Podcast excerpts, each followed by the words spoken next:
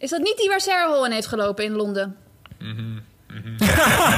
Zelfs dat mag je er niet over kwijt.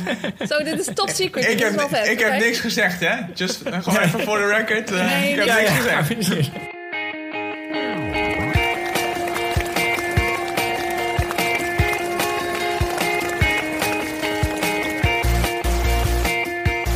Welkom bij de 47e aflevering van Suzy Q&A, de podcast over hardlopen, training en wedstrijden. Ik ben Oliver Heimel, hoofdredacteur van Runners World. En aan de lijn heb ik Olympisch atlete Susan Crummins. En maar liefst drie atleten die gisteren in Valencia aan de Olympische limiet hebben voldaan.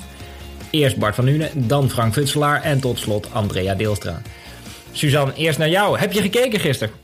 Ja, natuurlijk heb ik gekeken. Maar ik heb niet de hele tijd gekeken, want ik moest zelf ook nog trainen. Maar ik ben wel echt om eh, acht uur opgestaan. Ik heb meteen heb ik hem aangezet en ik had de juiste zender. Ik had Engels commentaar, was echt te gek. Alleen ik vond wel, ik vond stiekem dat ze natuurlijk de Nederlanders niet genoeg lieten zien. Maar ik heb geprobeerd zoveel mogelijk te volgen. En eh, het was spannend. Vooral natuurlijk eh, omdat iedereen zo, zo dicht bij de Olympische limiet zat. Dus, maar ik vond het echt mooi om te kijken. Ja, was leuk. Ik vond het ook lastig, want je zag die, die lijst met namen, zeg maar, van wie er liep, die zag je steeds onder in beeld. Ja. Maar als je dan naar beneden scrolde, naar de Nederlanders, dan schoot die lijst weer naar boven, omdat er dan steeds updates waren. Dus dat is helemaal gek maken. Oh, jij deed iets op de computer. Ik heb hem op tv gekeken. Ik heb een Spaanse zender en daar heb ik het op gekeken. Oh, wauw. Ja, dus ik kon allemaal niet scrollen of zo. Maar eh, ja, goed, het was, wel, eh, het was wel op zich wel redelijk goed te volgen uiteindelijk. Ja, dan eh, Bart, dan gaan we natuurlijk vliegensvlucht naar jou. Ik zal je even introduceren. Jij bent Bart van Nuenen, je bent 25. Eh, je werd op je negentiende, zag ik, al Nederlands kampioen op de halve marathon. En liep in 2018 een ijzersterke debuutmarathon in Berlijn, 2.13.9.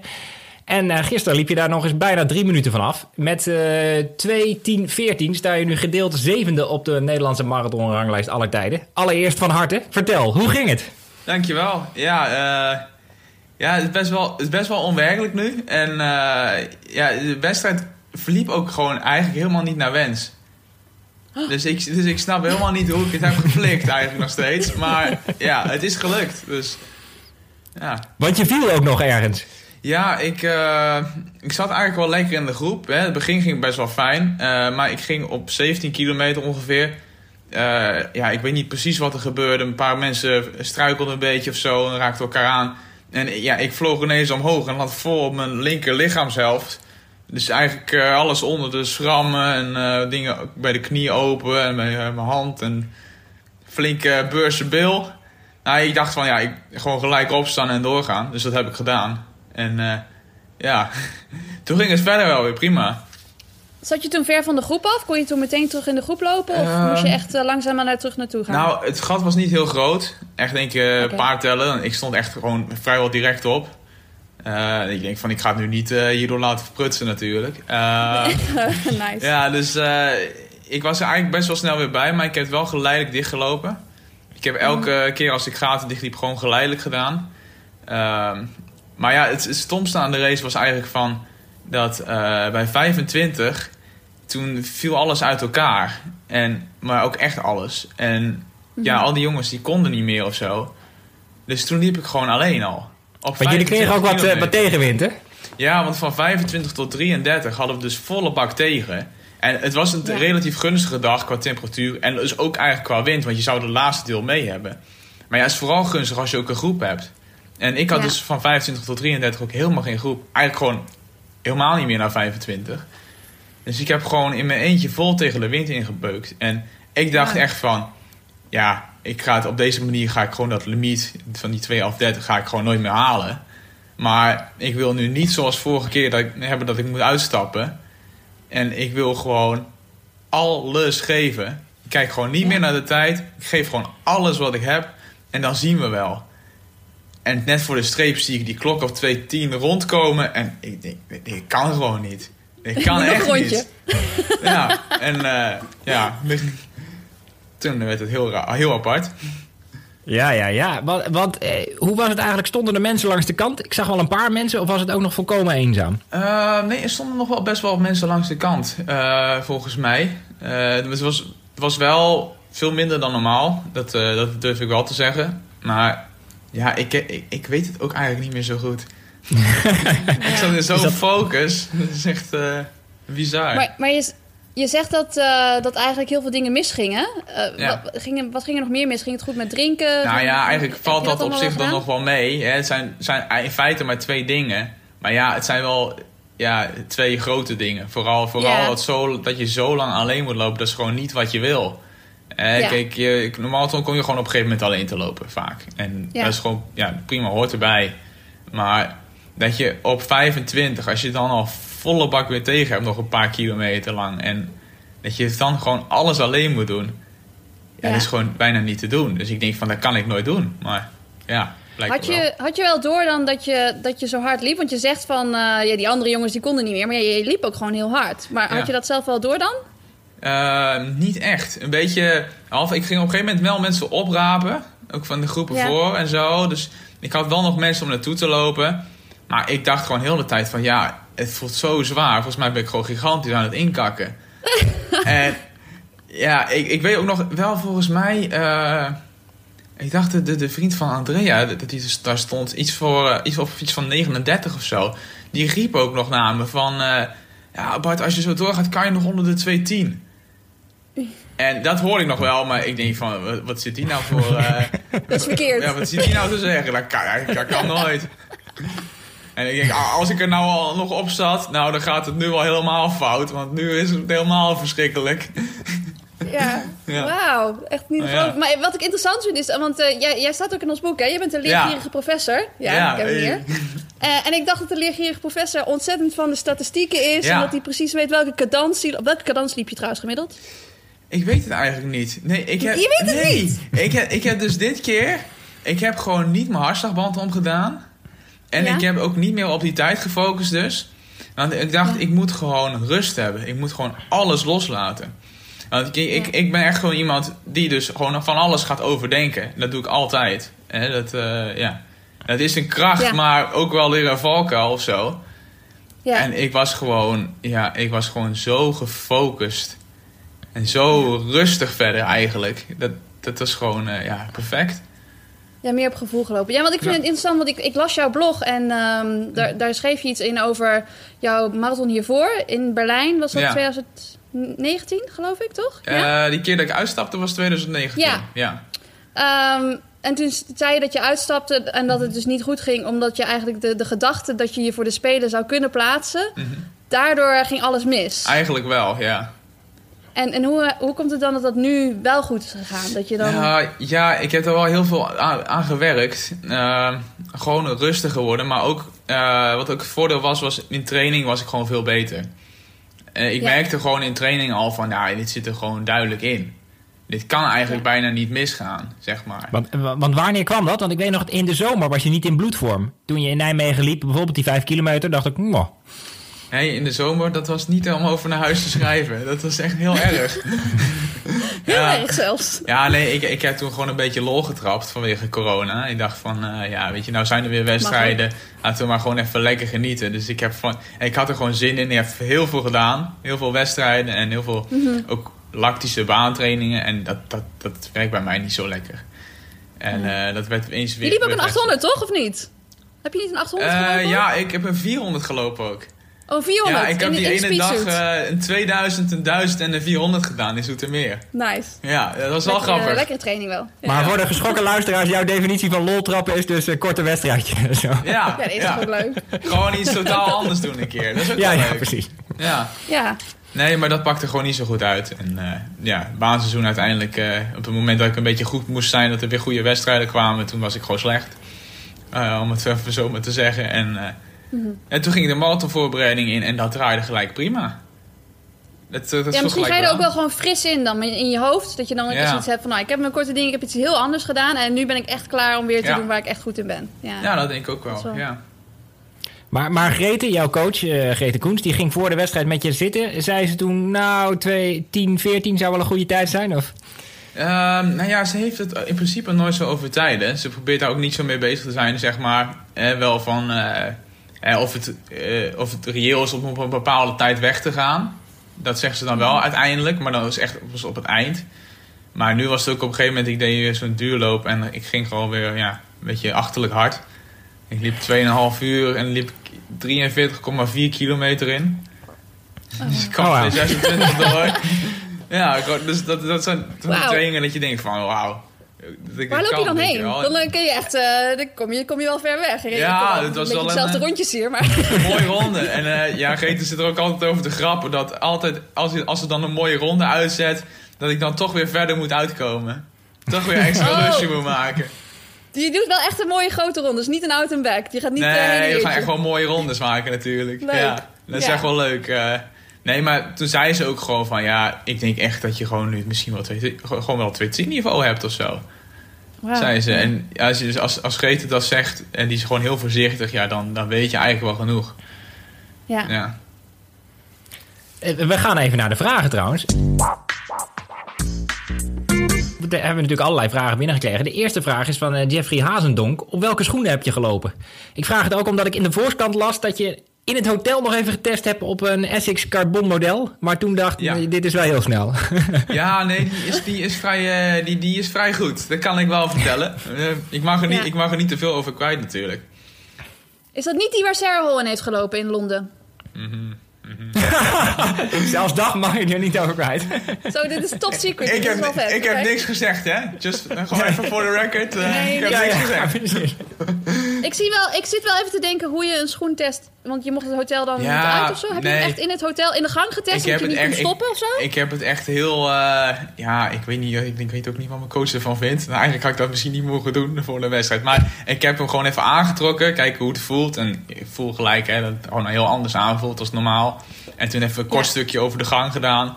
En ik Ja. dacht wel gelijk van ja, dit is wel echt goed. En maar ook andere mensen in Valencia van Essex die het ook hebben getest. En die zeiden ook gelijk van ja, dit is, eh, dit is top. Dus Dus je hebt eh, niet wel in de nieuwe schoen gelopen? nee, nee. Nee, Ik heb, ik heb de Meta Racer genomen. Eh, Ja, daar heb ik gewoon op getraind. En dat loopt ook gewoon prima. Dus ja. ja. Ja, dat is Maar ik, natuurlijk ik, ook een... probeer me dit even voor te stellen, Bart. De- ik zie een Essex-medewerker met een zwart Ja. koffertje voor me... die op jouw hotelkamer klopt en zegt... probeer, dit is, dit is nieuw spul. Of, Ja, ja wel, een beetje- eh, zo ging het wel een beetje, zeg maar. Dat je denkt van, nou, ik- ik- het, het was wel iets anders, maar wel gewoon het idee dat... Een, ik, ik, ik had ze gemiet, eh, ontmoet in de lobby, zeg maar. En dan kwam die met die, met die schoenen aanzetten. En ik kijk naar die schoenen en ik denk, wauw, dit is vet, dit is gaaf. En Ja. ja. dan probeer je hem en dan denk je van, ja, ja, top. Alleen, ja, ik had dus wel echt zoiets van... Ik ging toch nog even twijfelen, maar ja, ik, ik kan Ja. niet zo last minute switchen natuurlijk. Nee, want trainen in de schoen is natuurlijk ook, ook sowieso belangrijk. Ja. En dan kun je die mooi bewaren voor Tokio, toch? Dat wist je Precies. toen al. Precies, ja. want je zei in de krant met vrij veel zelfvertrouwen... hier kan ik nog wel twee minuten sneller op. Nou heb ik even meegerekend, Ja. dat, dan zit je op eh 2,8 er. Ja, ik moet, ik moet wel zeggen dat eh, dat krantenartikel... dat is er niet helemaal uitgekomen zoals ik wou. ik, ik denk dat er hier en daar wel iets over de top is gesteld, maar... Ja, en misschien heb ik het ook wel gezegd hoor, maar ik was gisteren natuurlijk gewoon helemaal, eh, Ja, ja, ja. helemaal hyper. Helemaal, ja. Eh, ja. Maar ik, ik denk wel ja, met, met die schoen dat ik nog harder kan. Daar ben ik wel overtuigd. En ja, ook nog als ik gewoon een normale raceverloop heb. Dat ik niet, eh, Ja. dat ik niet volle bak op mijn plaat ga. En, eh, en niet Nee, daar zie ik wel een minspunt, ja. Dus, dus ik weet, ik, ik denk dat er gewoon nog heel veel af kan. En zeker gewoon, ik kan de komende jaren nog wel doorgroeien. Ja. En ik draai nu, ja, ik ben echt een, echt een duurtype, zeg maar. Echt een marathonloper, puur zang. En ja, het is wel duidelijk gewoon van, hè, dat ik het gewoon van veel kilometers maken moet hebben. En ik heb nu topweken van 180. Ik heb een beetje afwisselend 180, 160 gedaan. Is al heel veel. Maar ja, Ja. wij gaan echt wel ooit naar boven de 200, ruim boven de 200. Meer, Ja, meer. oh, meer, meer. ja, meer is niet altijd beter, hè? Dat moeten we wel de luisteraars meegeven. Nee, dat is waar. Dat is waar. Maar, dat is ook eh, weer... eh, nee, Ja, ik zal het maar niet zeggen. Het is weer 180 kilometer meer dan ik. Hè? Ja. precies. Ehm, een een vraag van Celeste Love to Run. Eh, is het een voordeel of een nadeel voor je geweest... dat er weinig, weinig tot relatief weinig wedstrijden zijn geweest deze zomer? Ja, voor mij eigenlijk een voordeel. Eh, zeker in de, ja, in de nazomer, slash eigenlijk gewoon najaar. En dat was gewoon heel lekker. Ik kon gewoon vol focus op Valencia. En niet dat je tussendoor denkt van eigenlijk moet ik die wedstrijd ook nog meepakken of zo. Het is gewoon, eh, kon er gewoon vol voor gaan. Ja.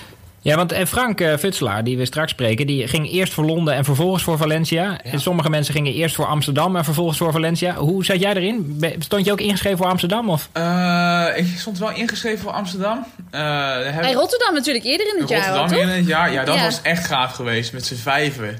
En Michel Ja. er nog bij, Abdi, Sukut. eh Ja. ja, of, eh, of wanneer, Mohammed Ali ook nog, volgens mij misschien maar met z'n zessen. Ik weet Sorry, niet. ik, ha- ik hijack de vraag helemaal. Maar ik- wat ik wel even meteen ben wel een beetje nieuwsgierig. Had je toen een hele marathonvoorbereiding erop zitten en je was er gewoon klaar voor? En, Ja, eh, of, eigenlijk wel. Op welk moment in de... Ja, Ja. oké. dus Ja. het was echt laat in de voorbereiding Maar dat je ik natuurlijk... merkte eh, wel dat die onzekerheid van toen, die er al bij kwam, dat, dat me wel wat deed, zeg maar. ja, Ik was, ik was ook mentaal nog niet helemaal ready. Niet zoals nu. Eigenlijk was het wel een voordeel hoe het is gelopen. En Ja. die, eh, die, die vorige marathon, dat, dat, ja, dat, dat, dat blijf je wel volgen hoor. Als je, Ja. zo, als je zo de man met de hamer tegenkomt, zo kapot gaat. Ja, Ja, dat is wel... eh, dat, dat blijft Ja, als je uitgestapt bent bedoel je. Dat is Ja. een beetje... eh, Ja, Ja. Dat, dat wil je natuurlijk nooit meer. Ja, nee, dat was echt niet fijn. You're, you're as good as your last race, zeggen Ja. mensen wel eens. Ik ben het daar niet helemaal mee eens. Maar als je een slechte race hebt gehad, dan denk je dat voor jezelf wel. Ja, nee, dat klopt. Ja. Dat zeker. Ja. Ja. Sorry, de vraag was iets heel anders, Ja, toch? wat was de vraag Oh, ja. alweer? Nou, de vraag of, of je er een voordeel of Oh, nadeel van gehad ja. hebt, die is volgens mij wel, eh, wel Ja. eh, goed eh, beantwoord. Ja, nee, Eh, maar ik ook was nog een ja. Valencia was gewoon het belangrijkste. Eigenlijk we hebben gelijk wel gezegd van... in principe doen we gewoon Valencia. Mhm. Want het was Ja, gewoon ja. de beste optie, dachten we. Ja. En het viel Ja, nu nog beter uit, omdat eh, bijvoorbeeld de race van Bjorn Koreman in Polen werd afgelast, omdat in Polen Ja. alles dichtging. Dus ik kan me voorstellen dat je ook, ik bedoel, je hebt het natuurlijk helemaal zelf gedaan en zelf afgedwongen, maar dat je ook een beetje geluksvogel voelt dat je, dat je hier kon lopen, toch? Ja, nee, zeker. Ja, we hebben gewoon heel vroeg aangemeld. Eh mijn manager Dave kwam ook, bij, eh, ook mee van Bisports. En eh, dat was echt... Ja, ik denk dat het al in maart was of zo. En voor Frank hetzelfde. Die is ook echt gewoon in maart of zo er al heeft gewoon aangemeld. Ja. Ja, het was we wisten gewoon, we konden al gewoon raden van, ja, dat is sowieso een supermarathon. En iedereen gaat er willen lopen. En ik had wel nog vrij lang het idee van, ja, dit gaat waarschijnlijk toch niet door. Maar toen hoorde ik hoe het allemaal in elkaar zat en ik van, oké, dit gaat gewoon door. We gaan het gewoon Ja. proberen. En eh, ja, Leuk. Want hoe was dat in het hotel? Was het nog eh, was het lastig, die coronabubbel, of viel dat eigenlijk wel mee? Eh, ja, ik, ik vond het nog wel meevallen. Maar dat kwam ook omdat... eh, ik heb me overal wel heel netjes aan gehouden. Eh, ik denk van die organisatie doet zoveel moeite. En dan gaan we het ook wel netjes doen. Eh, ik heb het gisteren wel even gevierd. Dat moet ik heel eerlijk zeggen. Maar ja, Stad in, Ja, feesten. Ja. ja ook niet zo wild hoor. Ik denk al, wat hangt er allemaal achter je? Maar... Ja, inderdaad. Al die flesjes bier. Nee, Ja. nee maar eh, ja, ik, ik heb gewoon heel netjes gewoon lekker op mijn hotelkamer gebleven. Maar ik heb, eh, ik heb wel heel veel eh, zitten videobellen met mijn trainingsmaatjes en zo. Dat was al heel Ja. leuk. Ik heb gewoon van al, allerlei mensen zitten bellen, heel de dag. ja. Gewoon een beetje lol trappen. En, eh, ja, helemaal Oh. Ja, dan heb je niet zo het gevoel dat je in een bubbel zit. Als Nee. je toch heel veel mensen spreekt. Nee, ja. precies. Ik had gewoon echt het idee gewoon dat ik nog thuis was of zo. Ja, Ja. dat is mooi. Ja. En eh, die, direct naar de finish, ik kan me voorstellen dat je je omdraaide, een beetje bijkwam. En dat je toen eh, nog zag dat Frank het ook net redde? Of? Oh, ja, dat was wat. Nee, ik, eh, ik zag hem natuurlijk binnenkomen. En ik zag ook die klok, want ik stond dan natuurlijk net naast die klok. En ik zag het en ik denk, het zal, het zal toch niet dat hij het net niet redt. Nou, ik heb, ik heb lopen schreeuwen. Ik heb zo hard zitten schreeuwen. En hij, hij, ook hoe hij dan over die finish dook. En ik zag dus op die klok dat hij hem had. En dat wist hij natuurlijk nog niet. Dus ik zeg gelijk, Frank, je hebt hem gewoon. Je hebt het limiet. Ja, Wauw. ja, ik had ook van tevoren nog gezegd van eh, stel nou dat we het allebei halen. Dat zou toch wel vet zijn. Maar ik dacht wel van ja. En nooit dat. eh, dat gebeurt natuurlijk eigenlijk niet dat twee Nederlanders eh, nog extra halen. Drie Nederlanders zich in totaal plaatsen. En eh, Ja. ja. dan gebeurt het wel. Ja, dat is echt ja, heel gaaf. ja. Ja, mooi. Want hoe schat je dat in? Denk je dat er nog iemand bij komt? Omdat je nog eh, vormbehoud moet gaan tonen en zo? Of? Ja, ehm, ik, op dit moment is er natuurlijk niet veel in het voorjaar. Alles is afgelast of verplaatst. En eh, eh, er zijn nog wel mensen die een serieuze poging willen doen. Natuurlijk onder andere Bjorn. En eh, ik denk, ja, Galit natuurlijk ook wel. Mohammed Ali misschien ook. En eh, ja, ik denk, als er een poging komt, nog, of een mogelijkheid, dan ga ik gewoon weer lopen. En dan, eh, Gewoon nog harder. Ja. Ja, Wat een luxe wel in Nederland. Dat hebben we nooit eerder gehad, volgens Ja. mij. Dat we, dat we bijna dat we trials moeten gaan houden. Ja, ja nee, dat is echt bizar. Ja. Ja. Ja, en dat komt, denk ik, als ik heel eerlijk ben, ook wel een beetje door de ontwikkelingen hè, in de schoenen. Ja. Maar eh, nou ja, anderzijds, je moet het nog wel blijven doen. En eh, ja. ja. ik denk wel, ik, de limiet gaat wel snel, scherper staan straks. over vier jaar. Ja. Ja. Over drie jaar, ja. Ja, ik denk ook wel dat het een van de. Het, het, het las ik ergens dat het een, het grootste veld eh, op de Olympische Spelen misschien gaat worden Ja. in, de, in de marathon. Ja, het wordt ik echt weet een niet heel hoeveel er al veld. geplaatst zijn. Weet je dat? Ja, ik weet het niet precies, maar echt veel meer dan logisch was. Ja. Maar ik vind bij marathon ook gewoon een, een mooi gezicht, een groot veld. Zo'n Ja, heel klein veld vind ik echt een beetje... Ja. Ja. Je hebt ook niet zoveel last van, toch? Als het Nee, veel kijk, veel het, is, eh, het heeft zo zijn voordelen en zijn nadelen, zo'n ontwikkeling in de technologie. En eh, ik denk dat het eigenlijk, kijk, het heeft ook zeker hele goede dingen. En eh, ik denk ook nu, zeg ik, zoals ik gisteren liep, en dan denk ik van, nou ja, weet je, als ik, als ik gewoon een schoen had aangetrokken en gewoon races zoals normaal, dan had ik het ook gedaan. En dat, Ja, dat, dat is ook op je eigenlijk ik trainingsschoenen. Ja, niet om, niet om mijn duurloopschoenen, dat dan ook weer niet. Nee, weet je het zeker? Nee, nou, je nee, heel echt ruim onder. Het is toch wel doorlopen hoor. Oei, oei, oei. Nee, maar Ja. dat, dat, dat wilde ik eigenlijk ook voor mezelf. Dat ik dacht dat ik gewoon het idee had van ik kan dit ook zonder carbonschoenen. Mhm. Zou ik het ook Ja, ja, maar ik vond dat de, de sfeer die uit dat Volkskrant-artikel naar voren kwam... was een beetje alsof het nu subjectief is... omdat de ene andere Ja. schoenen heeft enzovoort. Maar uiteindelijk is het een hele eerlijke sport. Als ik het vergelijk met bijna elke Precies. andere sport... zelfs wielrennen en individuele Ja. sport... dan kiest de bondscoach je. En hier is het toch gewoon een tijd die je moet lopen. Precies. Dus eigenlijk is het best wel fair, denk ik. Ja, maar het is nu ook gewoon weer gelijk, hè? Alle Ja. merken zijn weer een beetje gelijk. En het is ook, zeg maar... Alleen het was eerst zo van... Nike had die schoenen. Hè, Ja. En alle merken moesten nog volgen. En eh, dat heeft ook te maken waarschijnlijk met patenten en weet ik veel wat allemaal. En eh, ja, maar... En, en ook ja, regels natuurlijk die je nu hebt. Ik weet niet wat ze toen waren. Maar ja, dat heeft natuurlijk wel bij onze atleten die niet van Nike waren... echt wel gewoon zoiets gehad van... verdorie. Dat je er gewoon Ja. afgelopen wordt door jongens waarvan je weet van... Ja, Ja, ik, ik- normaal heb ik ze gewoon. Normaal Ja. zit ik er gewoon voor. En ja, ik heb gewoon, denk ik, gewoon het beste, ja, het beste gedaan wat ik kon. En eh, ik heb Ja, een hele dat was- fijne sponsor, dus ik- en daar geniet ik nu heel erg van. Ze zijn nu Ja, ook geeft gewoon dat goed ook, op. eh, Dus, eh, Geeft dat nu rust in je hoofd? Dat je dan ook weet van het is nu weer gelijk en alle merken hebben gewoon Ja. een versie van een carbonschoen. En dan Precies. hoef je daar in ieder geval niet over te stressen. ja, nee, zeker wel. Zeker wel. Ja, nee, ik vind het gewoon wel mooi. Kijk, tuurlijk, ja, er zit altijd verschil tussen schoenen. Maar het moet wel een beetje een eerlijke strijd zijn. En dat is het nu weer, Ja. voor mijn gevoel. Ja. En dat is gewoon fijn. want heb je nu ook een A-status eigenlijk? Of niet? Ja, tot aan de Olympische Spelen heb je dan een A-status. Ehm, ja, en anders, daarbuiten moet je, als je een A-status wil, eh, moet je top 8 van de wereld zijn of zo. Ja, dat is, eh dat is Ja. doorlopen. Ja, zeker. Ja, Maar, maar, een, eh, ja. een A-status, ik ken de bedragen niet, maar is dat wel zo dat je nu eindelijk eh, nieuwe schoenen kan kopen? Of een auto, of een, huis? Ik, ik, ik heb gewoon hartstikke prima contract met Essex. Oké, dus het, het dus, zit eh, al heel goed. En eh, ja, weet je, zij doen hartstikke veel voor mij. En gewoon, ja, de producten zijn top. En, eh, dus, ja, de, de, en de verdere steun is ook gewoon top. Dus ja, het, eh, prima voor elkaar. En nu dus dat limiet. En ja, eigenlijk Ja, gewoon ja, ja. alles ineens op zijn plek. Everything's good in Bart's world. Ja, Eh, ja, want eh, de komende maanden, ik bedoel, je gaat eerst een paar dagen uitrusten, stel ik me zo voor. ja. En daarna doe je weer zo'n rustige duurloop van 45 Wacht kilometer als ik jou even. spreek. Hey, wacht even. Hoe is het met de beentjes Ja, vandaag? Ja. Dat weten we helemaal niet. ja, niet zo goed. Niet zo goed. Nee. van de val al of van een de trap? marathon? Ja, beide. beide. Ja. Ja, ik Ik wou zeggen, ben je al een trap af geweest of niet? Ja, ja, het gaat niet soepel natuurlijk. het wordt niet fijn. Tot tevoren. Maar ik moet zeggen, eh, ik denk dat het nog wel scheelt. Kijk, want ik heb natuurlijk een heel positief resultaat nu. En dan heb je nog Ja. die adrenaline erbij. Want vorige keer, ja, ik, ik, ik denk dat ik als het nog gewoon dieper ben gegaan dan vorige keer. Kan haast Ja. niet anders. Maar ja, vorige keer voelde het veel nader. Ja, dan heb je, doet je hart ook pijn. Dat, Ja. is, dat is het ergste. Ja, toch? dat doet alles leuk. meer pijn. Oh, Ja. man, man, man. Dat gevoel. Oh. Maar dat is het mooie aan een het. marathon, hè? Want dat merkte ik dus gisteren ook. En daar had ik ook met, eh, ook met van van die interviews. En ik, ik ben gewoon hartstikke rustig en ook niet per se super emotioneel of zo. Maar dat, ben- dat had ik ook met de andere lopers over. Na zo'n marathon dus ben je ineens gewoon vet emotioneel. Alsof je eh, rationele denkvermogen is gewoon helemaal weg of zo.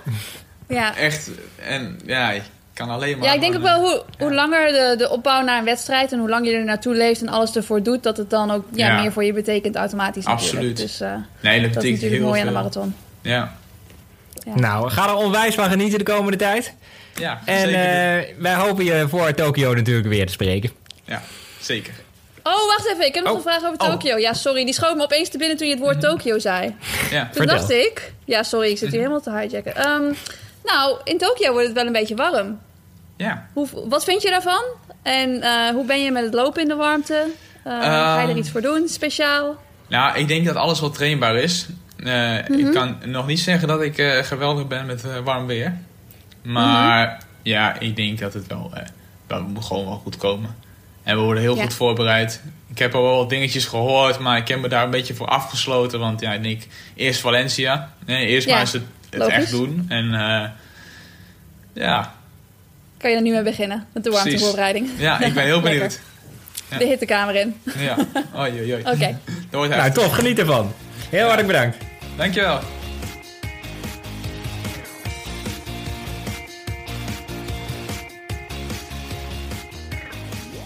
En nu hebben we Frank Futselaar aan de lijn. Frank, eh, onze vaste luisteraars kennen je. Je bent 29. Je loopt pas sinds 2014 fanatiek hard. Je persoonlijke record stond tot gisteren op 2.14.06. In Londen liep je op 4 oktober 35 kilometer op het beoogde limiettempo, maar je kreeg kramp. En gisteren flikte je het met een snoekduik op de finish. Hoewel ik later begreep dat de chip in je schoen zat. Ja, dat zei Imo, ja. Uiteindelijk, als ik eh, de finish. Ja, je hoeft niet een schaatsen te finishen. Je hoeft niet zo je voet eerst naar voren. En Oh,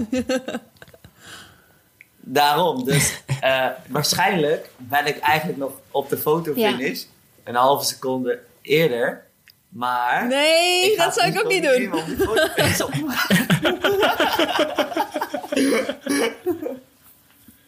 Want ik was als volger nog best in verwarring. Ik wist eigenlijk niet of de limiet nou sneller was dan 2.11.30 of 2.11.30 of sneller. Ja, dat was echt een prachtige discussie overal in alle appgroep van de familie. Ja. Ja. is het nou of, of moet hij daaronder? En mag hij dan 230 en dan nog een paar honderdste? Wordt het dan afgerond naar boven of naar onder? Maar hoe zit het En eigenlijk met de honderdste? Tellen die of niet in de marathon? Nee, toch? Eh, op de Ja. weg wordt eigenlijk alles afgerond naar de seconde waar je het inloopt. Dus in theorie zou je Ja. de 2 Oké, nou, dat is eigenlijk heel makkelijk dan. mogen lopen. Ja. Ja. Nee. Ja, ja die marge is enorm. Zo Ja. spannend was het dus nog, niet. ik had nog een seconde misschien. nee, helemaal niet. Nee, het was, eh, ja... Ik kan nog steeds niet geloven dat het de 2.11.30 is. Nee, want ik heb daar heel veel vragen over gehad. Ook vrij droge vragen als eh, van Melanie of was het een kwestie van zuinig lopen of kon je niet harder? Eh, ja, nou ja, op dat moment kon ik echt niet harder. Ik, ik, ik, ik had, niet, had niet eens meer met lopen te maken. De laatste 400 meter, Lisanne de Witte, die stond boven op zo'n brug en die filmde het. Ja, die zei ook van ja... Ik zei toch, het Zwanemeer. maar Zo zag het wel eruit. de op. finish met dat blauwe tapijt en dan die, Ja, die, benen helemaal in de knoop. Het was Ja. prachtig. Ik voelde me als een vis in het water, dat is niet normaal. Maar was het... Oh, dat eh, wil ik nog wel zien trouwens. finishgedeelte. Maar was het, eh, liep je zo omdat je aan het verzuren was? Of omdat je kramp had? Of omdat je gewoon kapot was? Of alles? Ja. Oh, eh, overal kramp. Ik was niet eens qua eh, conditie, ik kon- ik had nog best een goede energie. Maar oh, kramp overal. Echt eh, vanaf 35 begon, begon, laat maar zeggen, overal. Niet zoals in Londen, waarbij ik echt heel specifiek in mijn kuiten, twee Ja. kuiten, echt in één spier als het ware echt kramp kreeg. Nu was nu, dit was Ja. gewoon overal. Gewoon van de klappen en, en over, overal ver- verkramping, verkramping. En ja, ik, mijn GPS eh, die deed helemaal niet goed eh, tussen al die gebouwen. Dus op een gegeven moment zei dat, hij, dat, dat ik 3,33 per kilometer liep. Ik dacht, dit is echt geen 3,33. Dat, eh, dit is echt wel harder. Dus, maar ik dacht van, oké, we hadden ongeveer 30, 40 seconden marge. En eh, toen zouden we dus de laatste 5 kilometer wind mee hebben. En dacht ik, oh, dat gaat helemaal goed komen. Maar toen was de wind gedraaid. En toen was hij Oh, volle bak no. tegen. Maar, Oh la la. maar je zegt nu met je GPS dat hij niet werkte. Wist je dan eigenlijk niet op welk tempo je liep? Onderweg? Nou ja, eh, vooral. ehm, ik deed, laat maar zeggen, ik had geen, geen autolab aanstaan, maar steeds om de 5 kilometer drukte ik een nieuwe ronde in. Ja. En dan kan je, goed, eh, kan je goed per 5 kilometer wel zien welk tempo je gemiddeld loopt. Dat vind ik altijd fijn. Ja. Maar eh, tussen de gebouwen viel die een paar keer gewoon echt weg. Dat hij echt eh, de GPS, die ronde sprong in één keer naar 330, weet je wel. Ja. En eh, dus toen dacht ik weer, ja, en dan drukte ik maar weer op een nieuwe ronde om te hopen dat de GPS wel weer pakte. Zodat ik dan kijk, kon kijken op welk tempo ik liep. ja. Was het, En ja. was het een verrassing voor je dat je dan uiteindelijk zo dicht bij de limiet zat? Dus dat je, dat je eigenlijk niet zoveel speling had? Toen je zeg maar de eerste Ja. klok zag. De- ik weet niet hoe ver dat van de finish was. Ah, vijf- 20 meter of ik zo. Oh my ik god. ging echt sprinten, maar ik wist wel gewoon dat ik alles moest geven. En eh, ik zag op mijn horloge met nog 800 meter te gaan, zag ik, oké, ik heb nog 2 minuten 30. Dus ik zag in mijn hoofd te rekenen, oké, als ik 800 meter doe in rondjes 72, dat is 20 uur, dat is 224. Zo ver kwam ik. Dus dan, wel, ja, dan moet ik wel ongeveer zo hard lopen, 20 per uur. Misschien iets langzamer, maar ik moet gewoon gaan. En er zaten twee echt ja, scherpe bochten op het einde. En vooral die laatste, als je zo op dat tapijt moest, dat was een soort vlonder. Oh ja, naar boven nog. En, en daar werd ook uiteindelijk de halve marathon beslist, waarbij de nummer 1 ja, niet goed er doorheen kwam en de nummer 2 de sprint aan kon trekken. Ja. Ja, dat was, ik, ik kwam daar met Thijs Nijhuis doorheen en ik haalde Thijs in 400 meter voor het einde. Thijs zette nog aan, eigenlijk om mij te helpen. Want hij was, kom op Frank, kom op Frank. Hij zag dat, dat we er bijna waren. Ja. En hij heeft zelf al de Olympische limiet eerder dit jaar gelopen. Dus voor hem maar... Ja. Want hij is een Deen, een, een Nederlandse Deen, Hij toch? zei, kom op, kom op. Dat zei hij, ik heb het niet gehoord. Maar dat zei hij achteraf. en eh, en hij zei, ja, ik vind die bocht zo ruim, zodat jij de, de, de ruimte had in die bocht. Maar ik weet niet Oh. hoe ik die bocht door ben gekomen. En die laatste honderd week sprinten. Ik probeerde alles te geven. En toen zag ik die finish in 228, of 228, 29. En toen viel ik zo. Ik dacht ik moet er zijn. Dus ik dacht wel, ik val tussen 29 en 30 val ik erin. Dus ik heb hem wel, denk ik. En eh, toen, eh, toen kwam jouw vriendin Ja, eh, op je nee, af. En, heel ingetogen ja, volgens mij. allemaal gedaan? Kom, we gaan weer terug. We gaan naar het hotel. Uitchecken in Nederland. nee, die, ja, ik denk, alles, ze hebben hier alles eh, hermetisch proberen af te sluiten, maar dat is niet gelukt. Nee. Ze is overal doorheen. Ze had wel een, eh, een accreditatie vanuit, eh zoals fotografen hadden we kunnen regelen. Eh, ze, er was, een, Was het nog gelukt om een foto te maken? Of niet?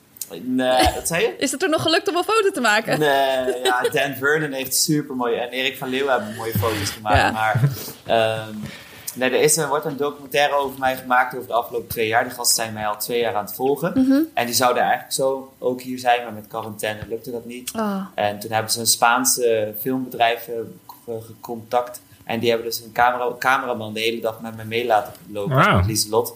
En eh, dus daarom hadden we twee accreditaties. En kon Lieselot er één krijgen. Ja, mooi. En eh, dus eh, als het goed is, ja, ze- maar ook dat filmpje bij Instagram, dan zie je dat ze aan het schreeuwen is dat ik eraan kom. En dan doet ze die beveiliger zo weg. En die beveiligers die zeggen van dat ze weg moet gaan. Maar die zijn zo, sorry, sorry, zo. Ja, mooi. Maar wat je ook zegt, want het is als, als supporter, kan ik, dat is gewoon... Dat is ook een hele rollercoaster van emoties natuurlijk. Als je dat, die hele aanloop en alles erbij... Ik kan me helemaal voorstellen dat je dan helemaal gek wordt als je dan, eh, als je dan zo dichterbij Ja. komt. Maar je wist, het, je wist het dus wel meteen na de finish. Eh, nou, niet 100% zeker. Maar ik wist wel dat ik tussen 29 en 30 er overheen viel. Ja. Dus ik dacht van, het is niet tussen 30 en 31. En eh, ja. ja. Nee, maar soms is het bij wegwedstrijden nog best lastig, toch? worden En zo. Ja. Eh, het is wel heel belangrijk dat de tijd op de klok exact met het eh, startschot eh, gelijk gestart is, laat maar zeggen. Ja. Dus maar meestal bij dit soort wedstrijden zijn die wel elektronisch gelinkt. Dus dat de startschot gaat en automatisch gaat de klok. Niet dat iemand zo op die knop moet drukken. Ja. Wel, oh, is die, is die nou gegaan of niet? ik heb hem niet gehoord, ik druk maar. Ja, inderdaad. Eh, maar, want eh, Ja. er is natuurlijk ook nog een netto en een bruto tijd. Ja, maar netto Maakte tijd dat nog iets uit? Of? twee- was eh, 28, dus... eh, dus eh, ja, dus de twee, die was... Oh, kijk. 2.11.28, ja. Dus uh, ja. En als je deze race nou vergelijkt met Londen, was je, was je beter in vorm? Was het een makkelijker parcours? weer mooier? Hoe, uh... Het weer was echt mooi. ik heb genoten. Nee, ja, ik was in Londen misschien iets frisser, want ik merkte wel, Londen is wel een aanslag geweest op mijn lijf. En ook, uh, ja, kijk, je denkt dan Londen is niet gelukt, ik mag een Valencia starten. Dat trek ik even door, twee maanden. Maar dat, uiteindelijk Ja. is dat nog, zijn dat nog wel acht weken volle bak trainen. Ja. En, eh, en mijn spieren vonden dat niet altijd even leuk. En, eh, Nee, die aanloop naar Londen, hoe lang was die? Want dan heb je eigenlijk al een hele, Ja. hele beeld-up gedaan natuurlijk. Van, van, is dat... Ja, en eigenlijk eerst al richting Rotterdam. Ja. Dan word ik drie weken van tevoren geëindigd, eh, of afgelast. En eh, dan wel redelijk eh baanseizoen kunnen draaien. Is dan Norwich geweest. En nou, naar Londen natuurlijk. Nou, die beelden was ook alweer eh, tien weken zeker. Vanaf begin augustus ongeveer. En acht weken. En ja, en dan, en dan in één keer weer door. En dan, Dat is eigenlijk 18 weken. Ja, je bent constant ook mentaal helemaal scherp om Mm. al die trainingen. Nu kan ik even een maandje niks doen.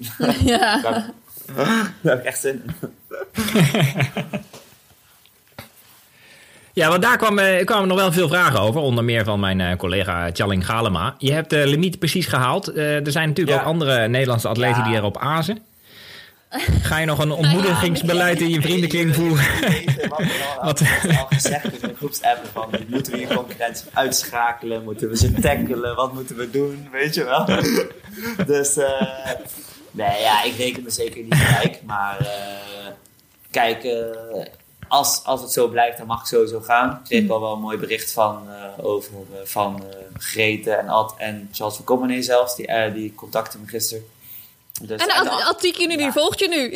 ja, Ik zag ook dat eh, de? Atletiek Unie was gaan vo- volgen. Ja, Nee. ja, ik denk niet dat ze mij volgen. Dus dat eh, vind ik ook wel een goed. beetje echt, eh, ja, dat is ook een van die prestaties waar je dan voor doet. hè. Ja, zeker. Dus eh, nee, ja, het kost soms wat moeite om bij de Atletiek Unie in beeld te komen. Maar, eh, Nou, dat is je niet maar gelukt. eh, Maar nu had Ja. uh, Charles van had je ook een berichtje gestuurd van eh, welkom bij de club. Ja. gaat bespreken van hoe, die, eh, hoe ze mij gaan helpen of gaan ondersteunen in het eh, traject richting de voor, het voorbereiding aan eh, Tokio of Sapporo.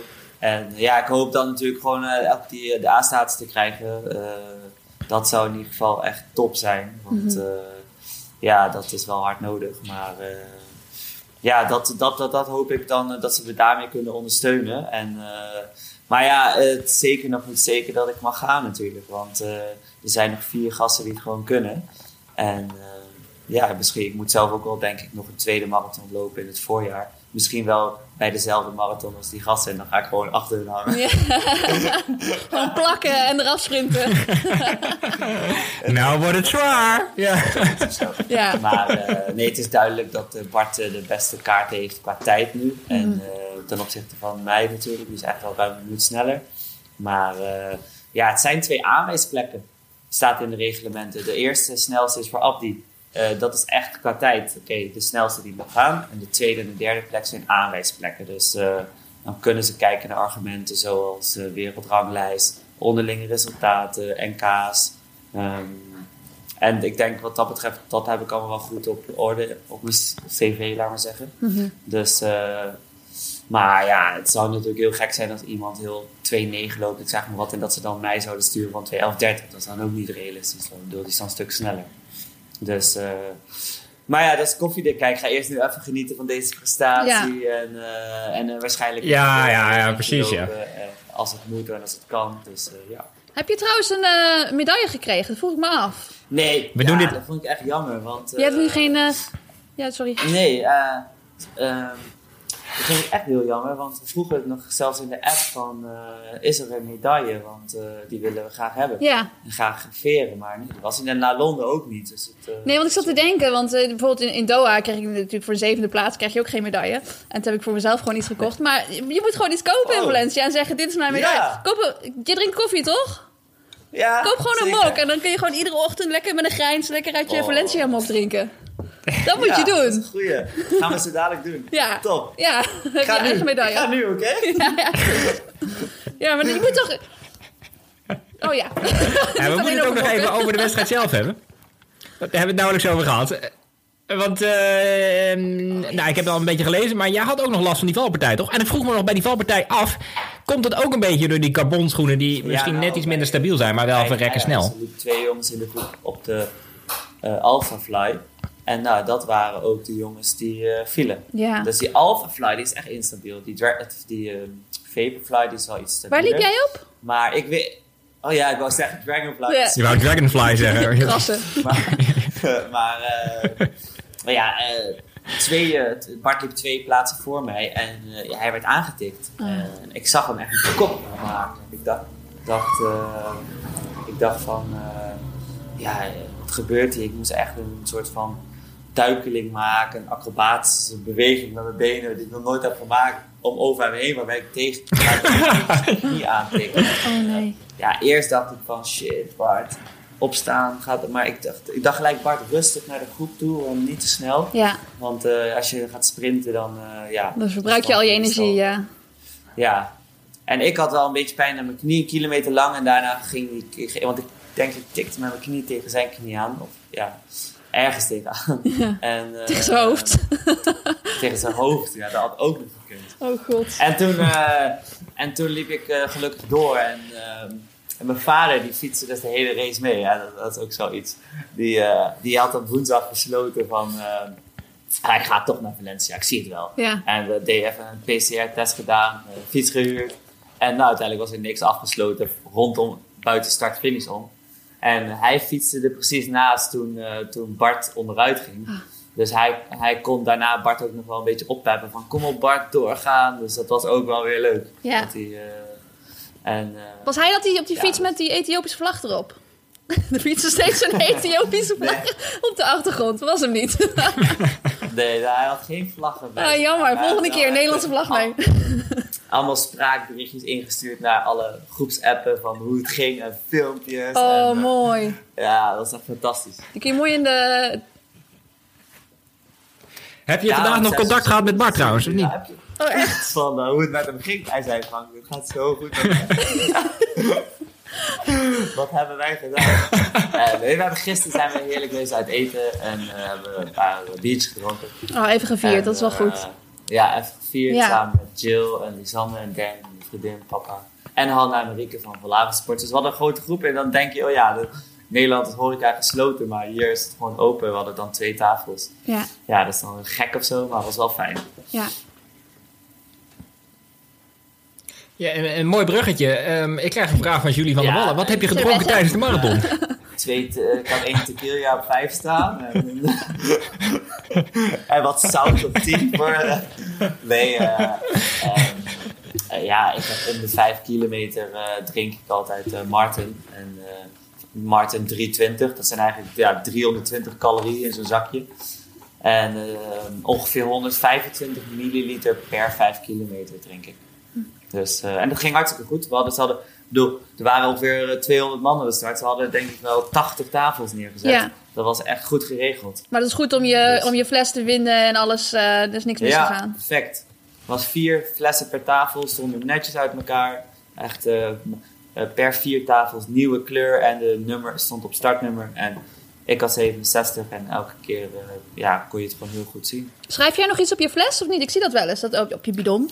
Dat schrijven mensen. Nou, doe je dat eh, of niet? Ja, ik doe dat niet, maar mijn vriendin heeft er wel wat op geschreven. Oh, echt? Wat Dus, eh, lief. bij bij die van eh 30, denk ik. En 35, er stond op van... ik vind je lief. Was het een, en- wist je dat of niet?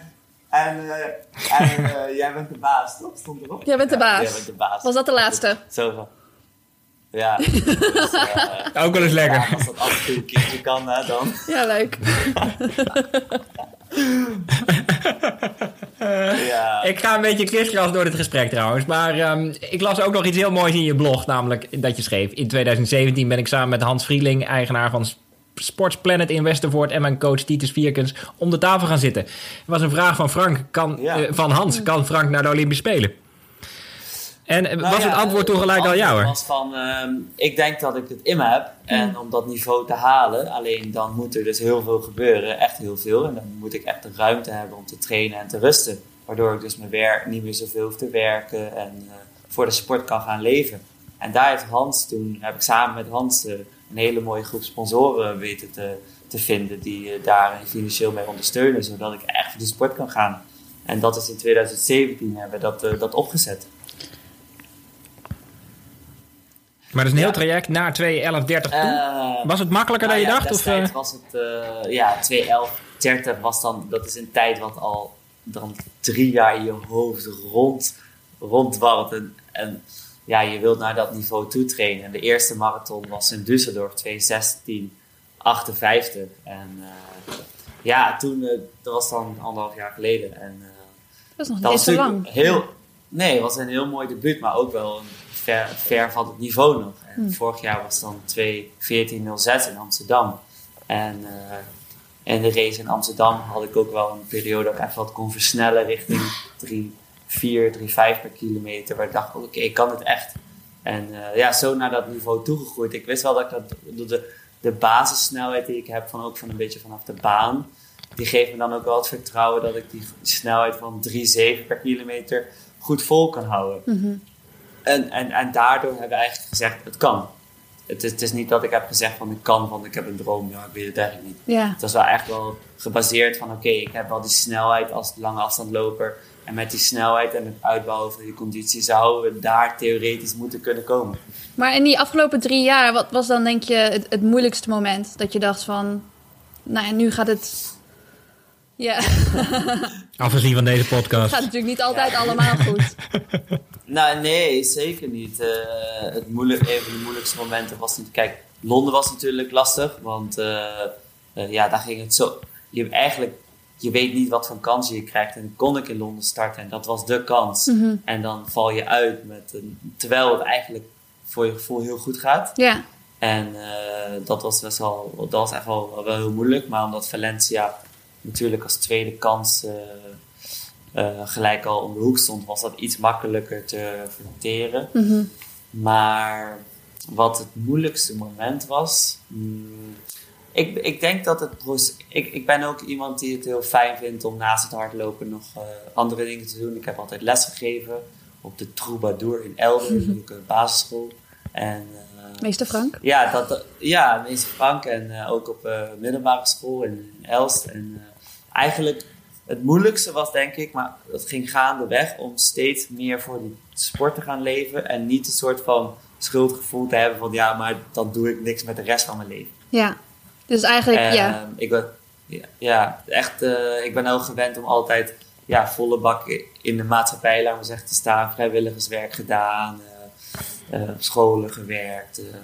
En, en, dan in één keer moet je, ga je dingen steeds afstoten. Mm -hmm. En moet je voor de sport gaan, wat eigenlijk een beetje een solistisch leven is. Al ik dat niet helemaal ervaar, omdat ik nog veel sociale dingen doe. Maar ja, die, dat, dat, dat afstoten van al die dingen daaromheen, dat vond ik dan wel het moeilijkst. Dus uh, zoals ook dat ik nu echt mijn baan heb opgegeven. Mm -hmm. Ja, vond ik wel jammer. Maar ik wist gewoon dat het wel nodig was. Ja. Was er vannacht trouwens ook nog een moment dat je dacht... stel je voor dat ik er twee seconden ja, langer over gedaan had. Hoe had ik er dan bij gelegen? Of? Ik zei tegen Pim Bel van, van AD... Uh, had ik echt in een hoekje zitten huilen, denk ik. Ja, wij met jou. oh. Ja, dat wil je, ik eigenlijk ja. niet denken. Maar ja. ja, dat had... Wat had je dan wel in je hoofd? Dan probeer ik Rotterdam ja, wel weer in het voorjaar? Of, uh, ik weet ja, niet. Kijk, staat hij in het voorjaar? Staat hij aan het najaar? Ik sowieso gedacht dat ik in het voorjaar eentje nog moest doen. Uh, of moet doen. Maar uh, ja, dan had ik eerst... Ik moet sowieso echt herstellen en mentaal dan ook weer opladen. Ja, eerst en, vakantie uh, dan. ja, eerst vakantie. Dat gaat nu ook. Maar nu ga ik die vakantie zoveel makkelijker in. Ja. nu ga ik gewoon lachend bij de kerstboom zitten. En anders ga ik gewoon bij de kerstboom gaan kijken. Mm. Ik heb nog allerlei vragen gehad, zoals uh, heb je meteen een staatslot gekocht na de marathon? Moest ik wel om lachen. De staatslot en, en een mok, allebei op je, op je boodschappenlijstje zetten. Allemaal, ja, zeker. Ah. Uh, nou ja, Suzanne, heb jij nog vragen? Die finishfoto van jou, hè? ik zat er naar te kijken en ik denk, die knie, die ziet er toch niet helemaal gezond uit. En je zei net ook al dat je je knie ergens... Is dat dezelfde knie of niet? Is dat je rechte, rechte knie? Nee, volgens mij stikte ik hem aan met mijn linker. Allebei de knieën dus. Maar hoe gaat het met je Allebei de Hoe gaat het met de knietjes? Nee, dat gaat hartstikke goed. Maar ik bedoel, gisteren, uh, kan ik zeggen twee dagen geleden, kreeg ik nog één seconde over van de badkamer naar mijn slaapkamer. Maar nu is het ongeveer uh, twee minuten. Ja. ja. Dus, maar dat gaan jullie zien, want uh, ik heb een vlog opgenomen voor uh, Wild. Ja. Dus, en die, dus daar hebben we dat ook even in gefilmd. Hoe langzaam het nu allemaal gaat. ja, voor je het marathon lopen. Ja, oh, top. Echt, maar ook uh, de, la in de laatste kilometer ging een beetje naar beneden. Een, uh, een soort van semi ja, dijkafdaling, zeg zo'n dijkafdaling. En die, die, die klappen, die zijn dan zo groot op je bovenbeen, omdat die al zo vermoeid zijn. En als je naar beneden loopt, mm -hmm. dan is het ook zo moeilijk om coördinatie te houden. En als je, als je fris bent, dan kan je super veel snelheid maken. Maar als je zo kapot bent, dan verlies je ook je hele coördinatie. En daarom, ja, daarom heb ik ook, denk ik, ook weer zoveel spierpijn. Dat die klappen tijdens die vermoeidheid zo groot waren op die bovenbenen. Ja, ik vind het wel bijzonder dat je dan nog, zeg maar, je zei de laatste 800 meter, moest je, was het onder de 230 lopen of zo? Ja, ja. Ja, als je, ik weet niet, als mensen dat, uh, als je op een atletiekbaan een rondje 75 probeert te lopen, gewoon uitgerust, dan is dat natuurlijk Ja. al, is best wel hard. En dan nog aan het einde van de marathon. Ik vind het wel, uh, het, ja, Ja. Lijkt, me, lijkt me lastig om dan nog je knieën op te tillen als je allemaal kramp hebt en zo. Dus dat is wel echt, uh, Ja. echt heel goed. Ja, het was ook echt zo dat die kramp dan in mijn rechterbeen, in mijn linkerbeen, Ja. wel, in mijn kuit. In mijn- Het was gewoon, maar ik probeerde die ontspanning te houden. Ik dacht, ik probeer mijn armen netjes langs mijn lijf. Dat was dus niet zo. Ja. Maar ik dacht, ik probeer het. Maar, en ik probeerde ook te ademen naar mijn buik Ja. toe. En eh, altijd met de osteopaat ben ik daarmee bezig. Naar je buik toe ademen, naar je buik ontspannen. Is Dat, dat dan, probeerde ik echt allemaal te... Ja. Is dat dan wat je onderweg tegen jezelf zegt? Ben je meer bezig met, met, met dat soort dingen van hoe je beweegt? Of ben je ook bezig met, oh, ik moet deze split lopen? Of, of eh, ik ben de baas? hij- of weet ik veel wat? Ja. ja. Wat zeg je tegen jezelf? Tijdens een, lange duurloop van drie uur in voorbereiding naar Londen, toen ging ik helemaal naar de kloten na 2,5 uur. Toen moest ik nog een half uur. Toen Ja. ging ik drie uur duurloop doen. Zei Titus, terwijl ik helemaal naar de kloten ga, jij bent de baas over je lijf. Jij bent de baas. Ja, mooi. Dus eh, dat was wel een mooie motivatie. Dus dat zijn van die zinnetjes die dan af en toe weer rondkomen in die vermoeidheid. Ja, je, En, moet, eh, je moet dat bijna een En? keertje meegemaakt. eh, Zo in een training. Je moet bijna wel Ja. een slechte training hebben gehad om er dan mentaal sterk genoeg in te staan, denk ik, toch?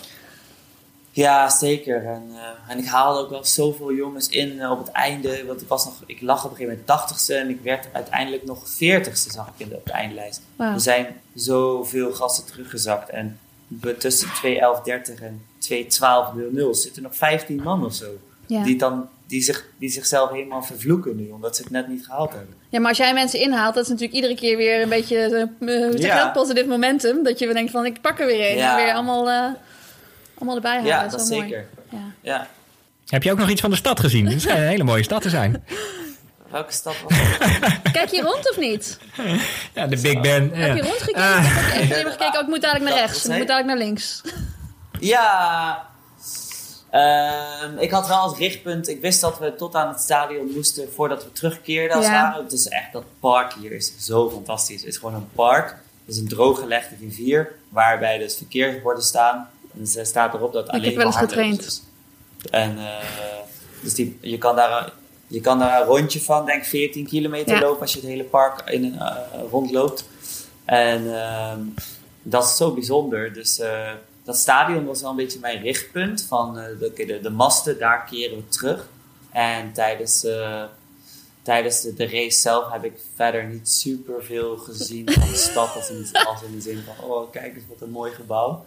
Maar Ja. meer van... Maar oh, was het dan ook zo omdat er dan geen publiek was en er was natuurlijk ook niet zoveel aanmoediging dat je dan dat het op sommige plekken best wel stil was, dat je echt je eigen ademhaling hoort en alleen maar dat ge- dat, dat geluid van die schoenen op de weg of zo. Eh, nee, dat... eh, Echt waar, toch wel. Nee, er was echt superveel publiek. Dus eh, Oh. ja, het stond overal publiek. Ja. Dus overal stonden wel groepjes mensen. En er waren Ja. wel wat stukken natuurlijk waar wat minder mensen stonden. Maar eigenlijk stond er overal wel iemand. Dus eh, ja, we werden echt wat dat betreft goed aangemoedigd. Oh, Ja. ik, ik ga je lekker van de stad laten genieten, Frank. En van je prestatie. Ehm, ja, We hopen je snel weer eens te spreken. En eh, heel hartelijk bedankt.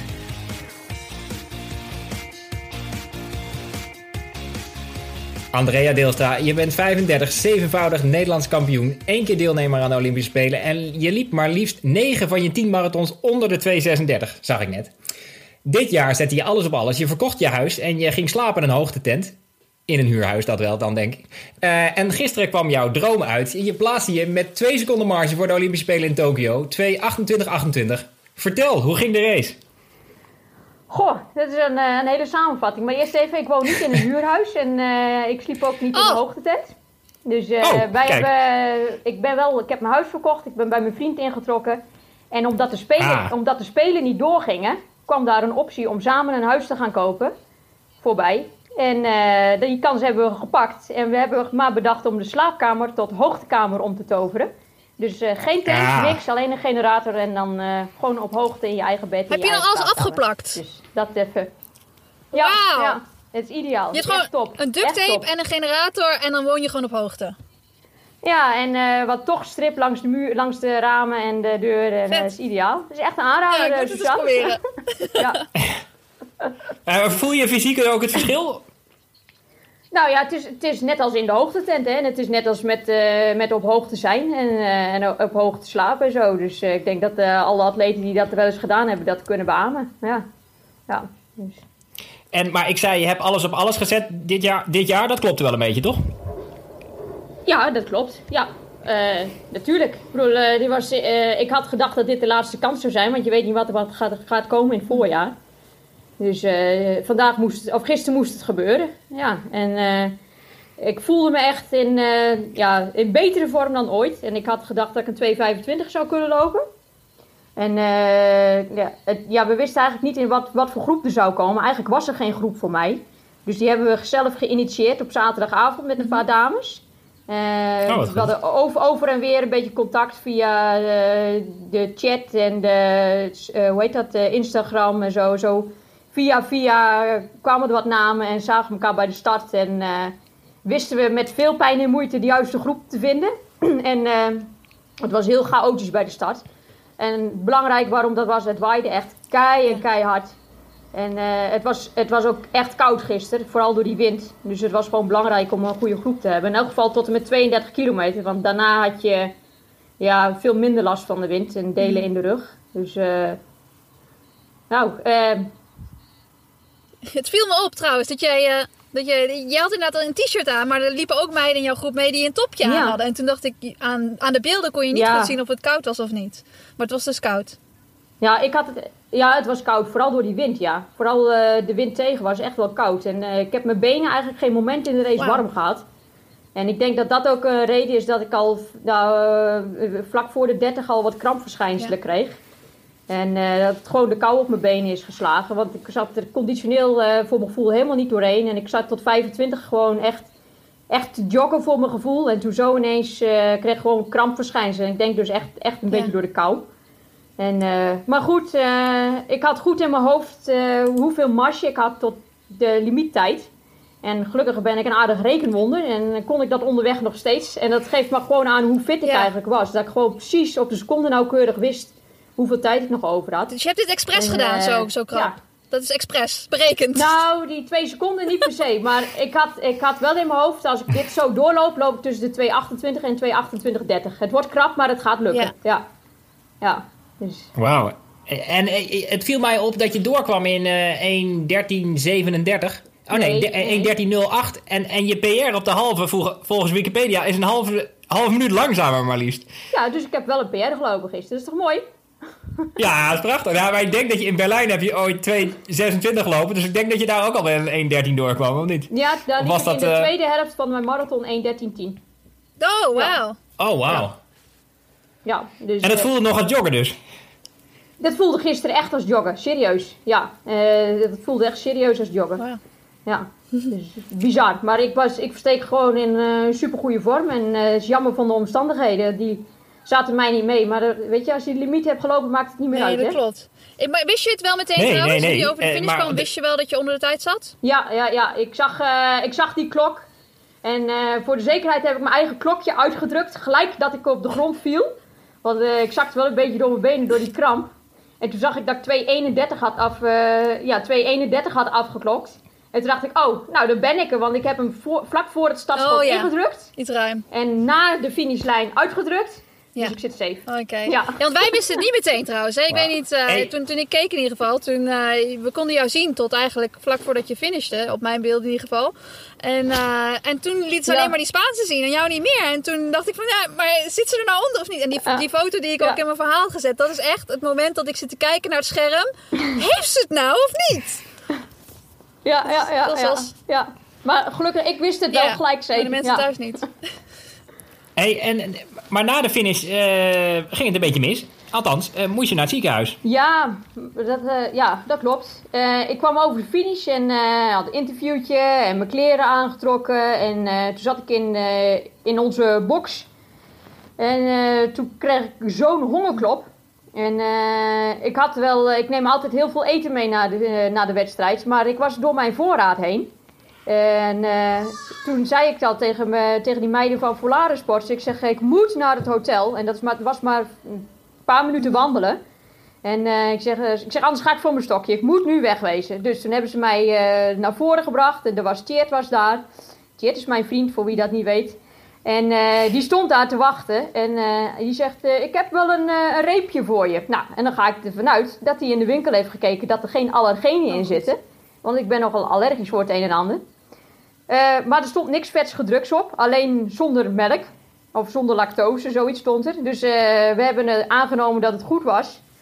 En het stond allemaal in het Spaans, dus ja, weet het maar. Maar het bleek niet goed te zijn, want binnen 10 minuten daarna ben ik, kreeg ik zo'n heftige allergische reactie.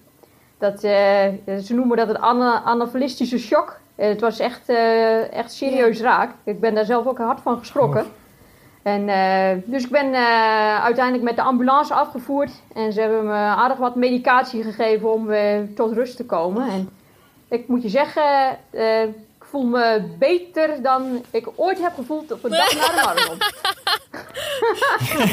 Nice. Moet je vaker doen dan, denk ik. Ja, ja, Maar het is wel, ja, wel goed om te Nou, horen dat het, niet, het dat was- het niet van de marathon zelf is. Want ik was even bang dat, dat je Nee, dan zo nee, diep nee. bent gegaan. Dan, ja, dan laat het toch wel zien hoe ongezond het eigenlijk is. Maar dat het een allergische reactie is, ja, dat is, eh, ja. Ja. is natuurlijk ook ongelukkig. Maar Ja, en die is waarschijnlijk, waarschijnlijk kwam die heftiger omdat ik zo'n lege maag had en omdat ik die inspanning had geleverd. Want ik heb het vaker dat ik een allergische reactie heb of een reactie op voedsel en dan lig ik een paar uur op de bank of op bed en dan, eh, dan kan ik niet op mijn Ja. benen staan. Maar zoals gisteren, dat heb ik nog nooit meegemaakt en eh, ik hoop het ook nooit weer mee te maken. En voor mijn omgeving ook niet, want het was niet ja, je hebt grappig. het op een andere manier Och, gevierd dan, eh, dan je zou denken. In de Ja, ambulance. inderdaad, ja. Ja. Hmm, nou, het ging een beetje lang Nee, heen hoor. Ja, want ik weet nog van eh, Rio bijvoorbeeld. Ehm, in, in Rio bij de marathon, toen had je last van de, van de hitte en zo. Er worden hier foto's gemaakt. ja, Had je last van de hitte na de, na de, nadat je gefinished was, toch? Ja, tijdens de marathon al. Hè. Ja, toen bleek eigenlijk dat ik niet zo goed tegen de warmte kan. Toen was ik eigenlijk op halverwege was ik al eh, ja, echt zwaar oververhit. En ik had het zo warm dat ik het koud Ja. En eh, in, Rio, in Rio was dat dan ook zo dat ik gewoon aan de verkeerde kant van de weg ging lopen. En eh, dat ik mijn bidons niet meer kon aanpakken. Ja, En, maar dat was ja. het nu, nu dus niet.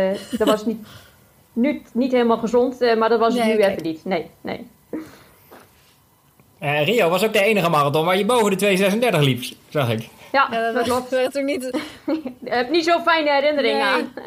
Oh, Oké, oké, we gaan gelijk door, ja. Nee, je mag Ehm, nee, nee, nee, maar is- Maar goed, dat weet je, dat is gewoon...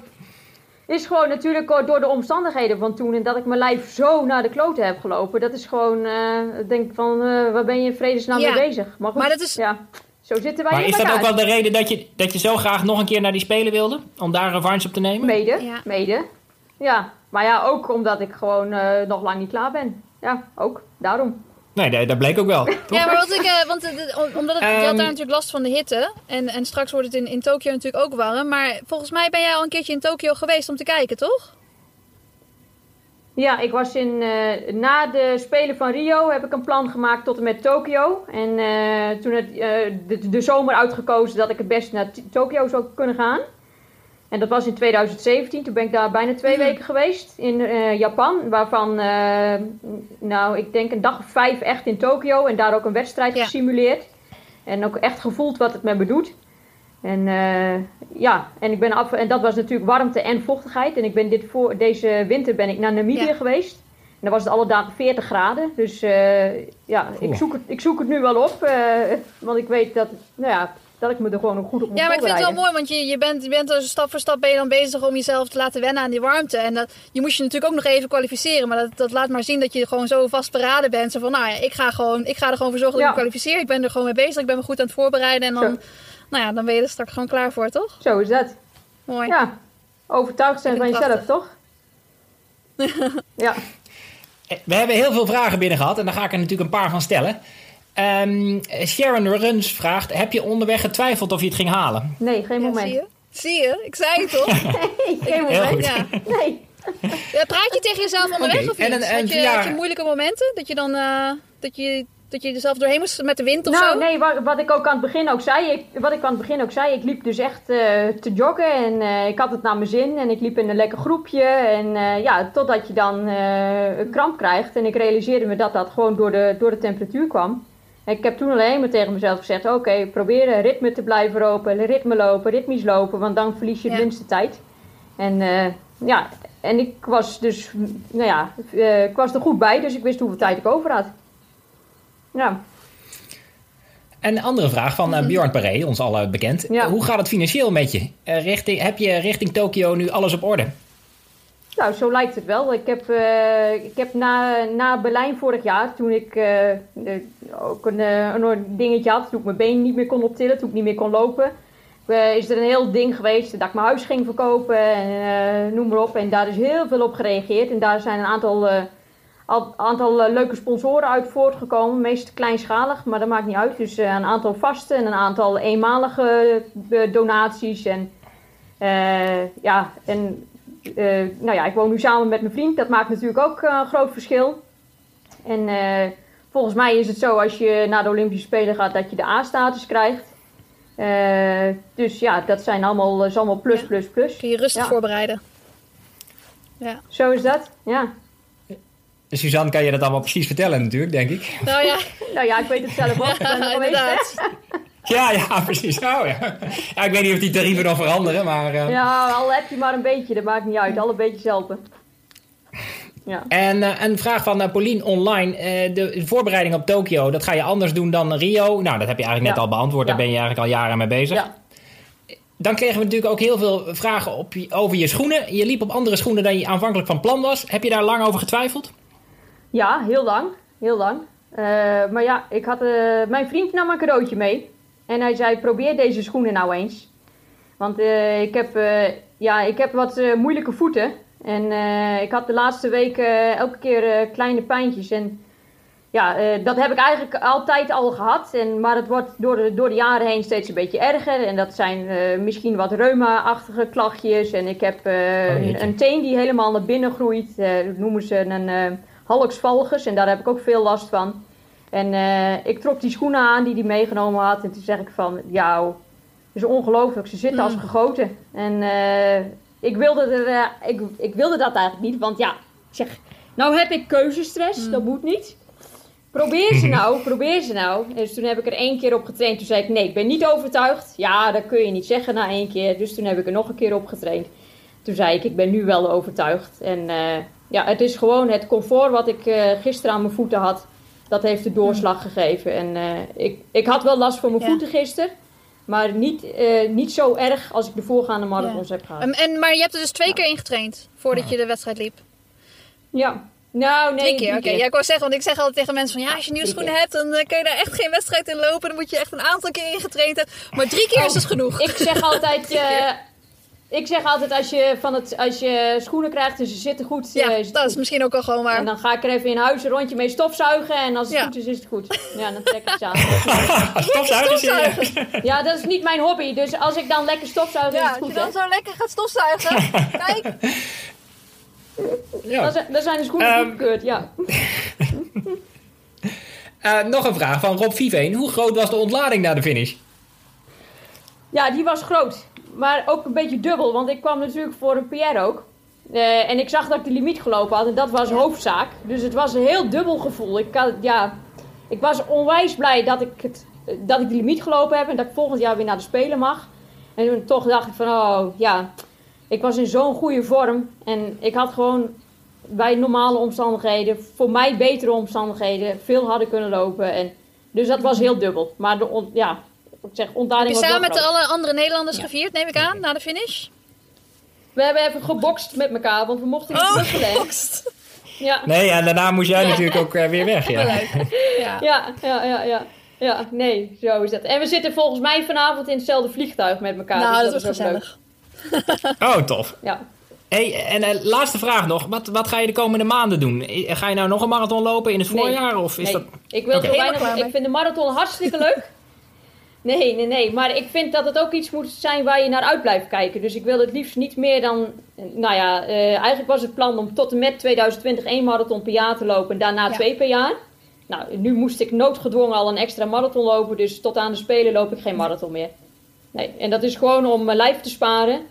Dan, eh, nou, ik heb nog wel eens een mankementje hier en daar. En eh, la- laat ik maar beter zorgen dat ik er fi- fit en klaar voor ben. En beter te kunnen wennen aan de warmte en noem maar op. Dat is beter dan je tijd te steken in een weer een Ga je in. St. Moritz eh, voorbereiden op Tokio?